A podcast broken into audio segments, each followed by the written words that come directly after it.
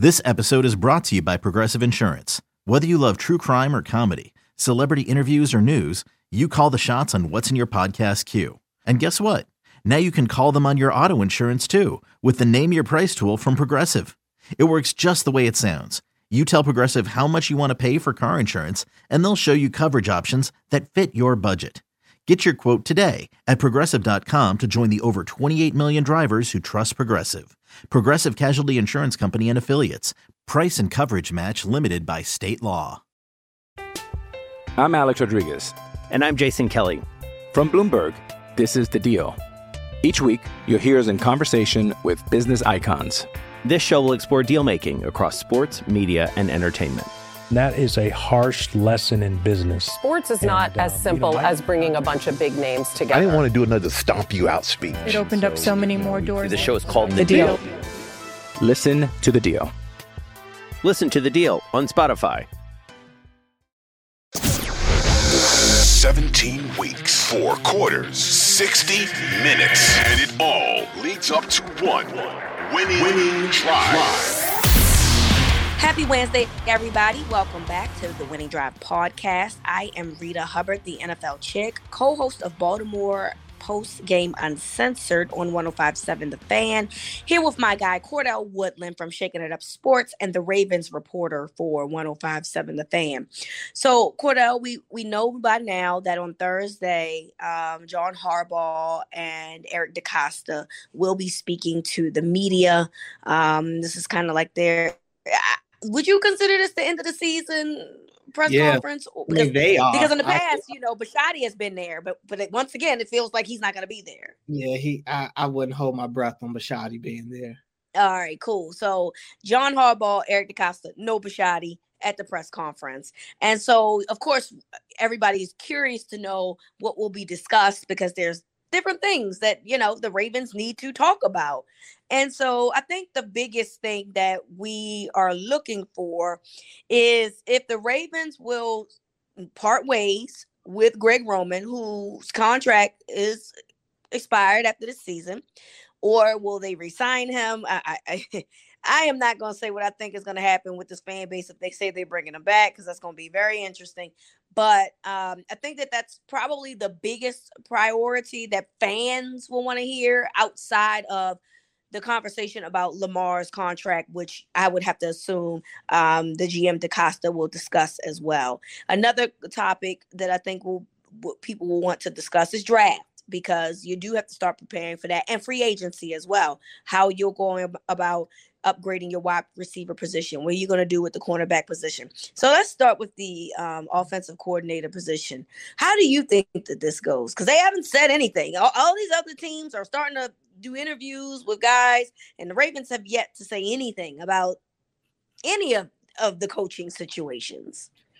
Yeah, Jeff Zrebiec, who we had on on the podcast what a week or so ago, put out an article uh today, and he had in there just you know just looking ahead at the off season, and he was responding to people on Twitter uh, as well that read the article, and he made a good point when somebody asked him about Greg Roman and if he thought if they thought if if if Jeff thought that we had seen the last of Greg Roman in Baltimore, and Jeff said that you know he's on the fence. He's I, I think I don't want to put words in his mouth, but I believe he thought that this is it for Greg Roman, but he also said he's not necessarily sold that we've seen the last of Greg Roman because he thought this in the past. He thought last year was going to be it for Greg Roman. And, you know, he's he talked about how John in the past has had these offensive coordinators that fans and everybody thought was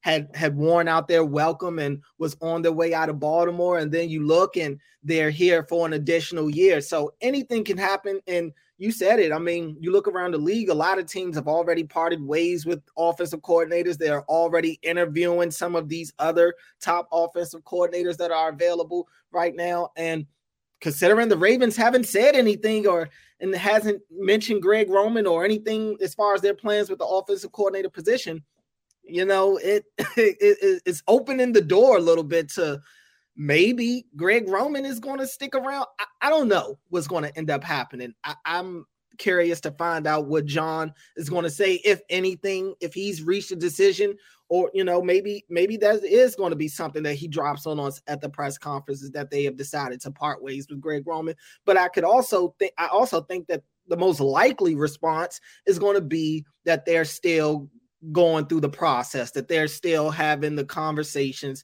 as far as what they want to do uh this off season pertaining to the coaching staff. I I I don't think that they're going to come and drop that bomb on us at the press conference. It, maybe they do, but it just seems like the way that the Ravens really operate as of late is they're going to put it out on their own. You know, they're not going to necessarily give us uh, the nugget that they know that we're all there looking for. So it, it's crazy because I, I between Greg Roman not being announced that the team has let him go and Brandon Staley looking like he's going to stay in Los Angeles. I mean, I, I don't know what to make of some of this stuff. You know, you you think that you know what's going to what was going to happen based off of the product that you see on the field, you know, based off the production uh, that we've seen.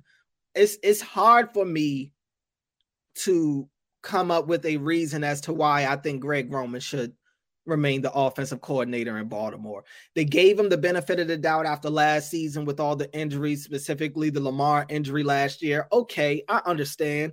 Um, I still thought that Wink should have, if you're going to give anybody the benefit of the doubt, I felt like it should have been Wink over Greg Roman just because Wink's track record to me is, you know, more sustainable than Roman's is. But okay, you go and you let Wink go. I think that was literally a mutual decision. I think both sides wanted something new.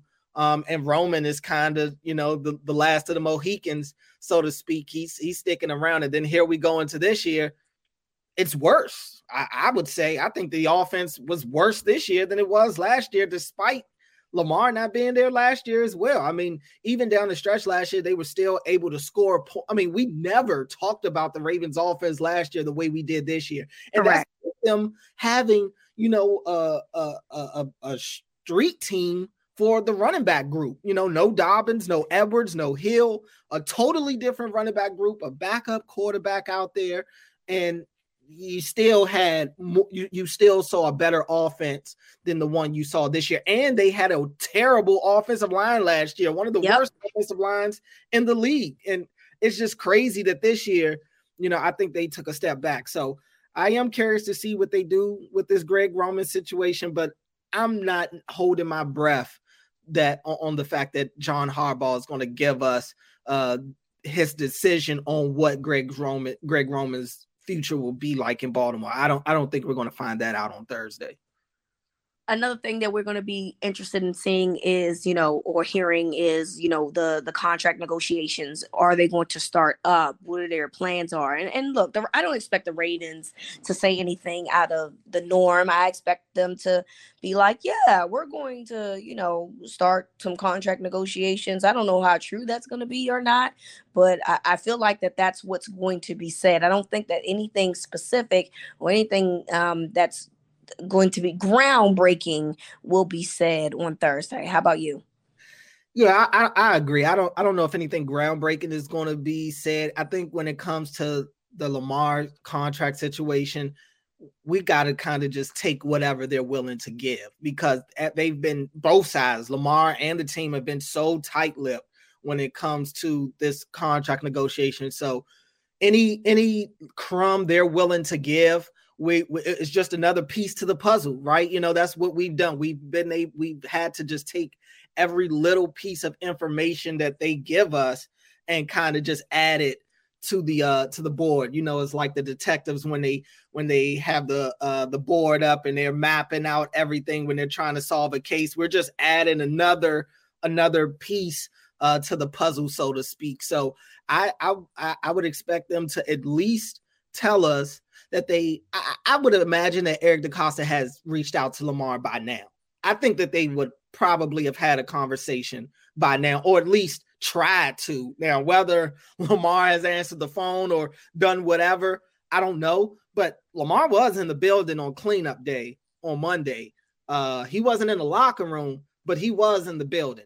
Okay. So uh, it's not out of the realm that maybe that you know on his way out Eric DeCosta gave him one last, you know, who one last Hail Mary to think about as he goes, you know, back to Florida or whatever he's about to do for the first couple of weeks of the offseason. But I, I I would I would find it hard to believe that Eric DeCosta and these guys let him walk out of the building at the end of the season without any type of offer, despite what everybody thinks about their relationship the between Lamar and the team. I still think that this team would like to have Lamar as their quarterback going forward. I, I, I really believe that, and I think Lamar wants to still be in Baltimore. I yes, think he that- does. yeah, I I think when it comes to both of these sides, I think that they just want what they want. They want it to be on their terms, both of these guys, and somebody's going to have to cave. I don't know who's going to cave first. Um, the the team both both sides have reasons as to why they should be looking for what they're looking for. Right. You know, if you're the team, you could obviously come to Lamar and be like, "Hey, man, you haven't been able to finish the last two seasons. You you're still chasing the ghost of 2019. Um, we we haven't been able to have playoff success with you at the quarterback position. It's just a fact. It's just a fact. And if you're Lamar, you could say, you know, you have you, you could be like, look at what you've been able to do when I'm not out there. Look at what the weapons I have at my disposal and what I've been able to do with the little bit of resources I've had.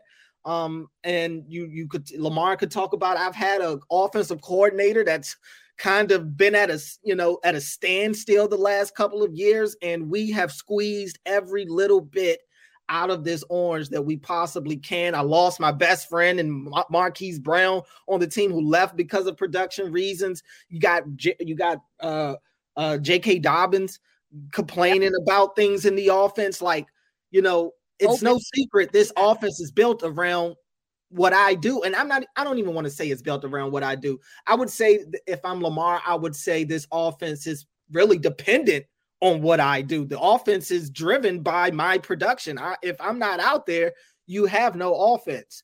Um, so I, I think both, I think both sides have something to argue. And Lamar could honestly say that, you know, I, if you don't want me, somebody else will ultimately. People can say what they want about nobody's going to pay Lamar this, this, and that. They're crazy.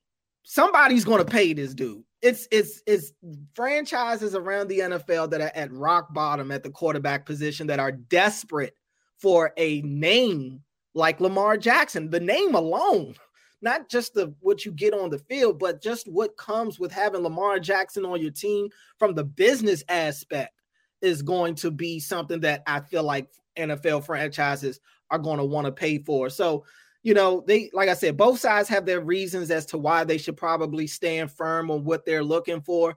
Um, and ultimately, this is this is probably one of those times where it would be great to have Bisciotti there because he's the one that's got to sign the check. How about it? uh, you know, for for Lamar Jackson. So Eric DeCosta could say what he wants. John Harbaugh could say what he wants, but ultimately, Steve Bisciotti is going to be the guy that has the power in his hands of whether or not he wants to give Lamar this game changing type of contract or not.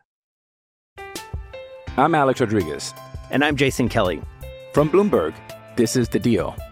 Each week, you'll hear us in conversation with business icons. This show will explore deal making across sports, media, and entertainment. That is a harsh lesson in business. Sports is not And, as um, simple you know, I- as bringing a bunch of big names together. I didn't want to do another stomp you out speech. It opened up so many more doors. The show is called The Deal. Listen to The Deal. Listen to the deal on Spotify. I agree. Um, one of the last things I think that we will be talking about, well, not last, but but there's a couple of things. So there's guys that will be contemplating coming back or retirement, like a Justin Houston or Calais Campbell. Um, and so free agency and draft will be a conversation that that I assume will be had. Um, clearly, the Ravens need a- another receiver uh, on the outside because we saw what they were like when Rashad Bateman went down. Um, and so cornerback is another thing that you have to assume that they're going to look into because I, you know, I I don't know if they bring Marcus Peters back. Um, if, if they do, I'm sure it's some type of deal that they'll get out of it. Um, but they definitely need some cornerback depth there, and you know th- there'll be some what I, I'd say pa- pass rusher potentially because you see, look away. I'm glad you showed up, but we still don't really know what Ojabo is, and we know that this team is very um savvy on pass rushers. They love them. They they they just always like to collect them like Pokemons. So mm-hmm. um I, I'd have to assume that free agency uh within their own players, within outside players, and draft is a, is a, a conversation that will also be had uh, as well. Yeah, I, I mean, I, I think uh, just in terms of the pass rushers, I wouldn't be surprised if they feel content with what they have. They've got a lot of youth along that defensive front. Um, when you go from Oweh down to Madubuike, Travis Jones, Broderick Washington, who I think had a monumental leap uh, in his development this year. Um, and, and, then David Ojabo on, on, on the other outside. I think that they will try to bring in a veteran, uh, maybe keep Justin Houston around. He said that he's open to coming back. I wouldn't be surprised if Justin Houston is the lone veteran that they add. But I, I honestly think that they may feel like they're content with what they have. That's not to say that they won't necessarily snag a guy maybe in the late end of the draft or maybe bring in another veteran guy for depth. But as far as guys who are going to be big time contributors, I think that they like the core that they have in this youth group uh, along the front line. And maybe what Odafe Oweh showed on the back end of the season is going to give them optimism that he can kind of – be that guy next year. And Odafe talked to us on Monday, and he said that you know his his shoulder and stuff kind of hampered the start of his season. He didn't have an off season, so he's excited to finally have an off season where he's not having a surgery or having a rehab anything. He'll actually be able to rest and work on his game as opposed to just trying to get himself physically ready uh, to play. We'll see if that if that makes a difference. But the wide receiver position, I mean, they've they've got to that's got to be the big splash this year. You know, they they they continue to get these big splashes on the defensive side of the ball, and I'm not against it. You know, Marcus Williams I thought was a really good signing uh, last all season. This year though, the the wide receiver group has they have to find a way to get a premier wide receiver, and I don't think that they'll be able to do that through free agency. There aren't going to be any Davante Adams in free agencies this year. There, you know, this this last year of the last off season was the was the off season to get you a wide receiver out of free agency. That that's past. Now it's a lot of wide receiver twos in free agency this year. Uh, guys, or you're gonna have to make a trade. Yeah, I would I would make a trade. I mean, I everybody's talking about DeAndre Hopkins, and obviously, if you could get DeAndre Hopkins, you do it. I'm I'm not against that whatsoever. But to put it in a more realistic terms, I don't because I don't know if they'll necessarily swing that high to go get a D hop. I think, and I said this around the trade deadline, I would like to see them go and get a guy like Brandin Cooks. I, I really think Brandin Cooks would fit really well with this offense. I know he's not the big body receiver that everybody wants, but this is a guy that is a thousand yard receiver throughout the most of his career. He's efficient. He doesn't get a ton of targets, but yet his YAC ability is is there. He, he can get behind a defense. He does a lot with less. And he's not a guy that you have to necessarily complain, worry about complaining if he's not getting 12 targets a game. Um, this is a guy that, like I said, is very efficient with his touches. Um, and I think he wants to win. Brandin Cooks has made it clear he just wants to be in an organization that is run well and has an opportunity to to get back to the postseason. That's what the Ravens gives him. And you know, he was one of the more targeted receivers in the NFL this year uh, when he did play for Houston. But when you're out there playing with Davis Mills and company, I mean, it's, right. it's tough to really have that type of production. But I would love to see the Ravens go and get Brandin Cooks and incorporate him into this offense. I mean, we saw what Marquise Brown was able to do, and that's with Marquise Brown leaving plays on the field. You're Brandin Cooks has better hands to me than Marquise Brown does. I think Brandin Cooks is a better route runner than Marquise Brown is. I I, I think you could really uh, if, if you if you tell me that you have a receiving core of Brandin Cooks, Rashad Bateman, Devin Duvernay, and hopefully they get and, and even if they go and get an Allen Lazard too or something like that, okay, now we're cooking with grease a little bit, you know, because not to say Allen Lazard is a premier receiver, but I don't think the Ravens have to have the best receiving core in football. They just have to have better talent than what they have. Yeah. Um, to get Brandin Cooks and Allen Lazard and add them with the Rashad Bateman and Devin Duvernay and Mark Andrews, I, th- I think that is substantially better than the receiving core that I mean, that might be the best receiving core that Lamar's had in his career, to be honest with yeah. you. Uh, to this point. So I, I would like to see them do that. But yeah, I mean, if they want to shoot for the stars and go get a DeAndre Hopkins, I'd be all for it. Yeah, so I, I think that those are the things that we'll be hearing from this press conference. We'll see, guys. I know it's a lot of people out here that wants Roman gone. I don't know where this goes because again, they haven't made the move as of yet. So maybe we'll get some more clarity on where they are going from an offensive coordinator standpoint uh, at the press conference Thursday at 2:30.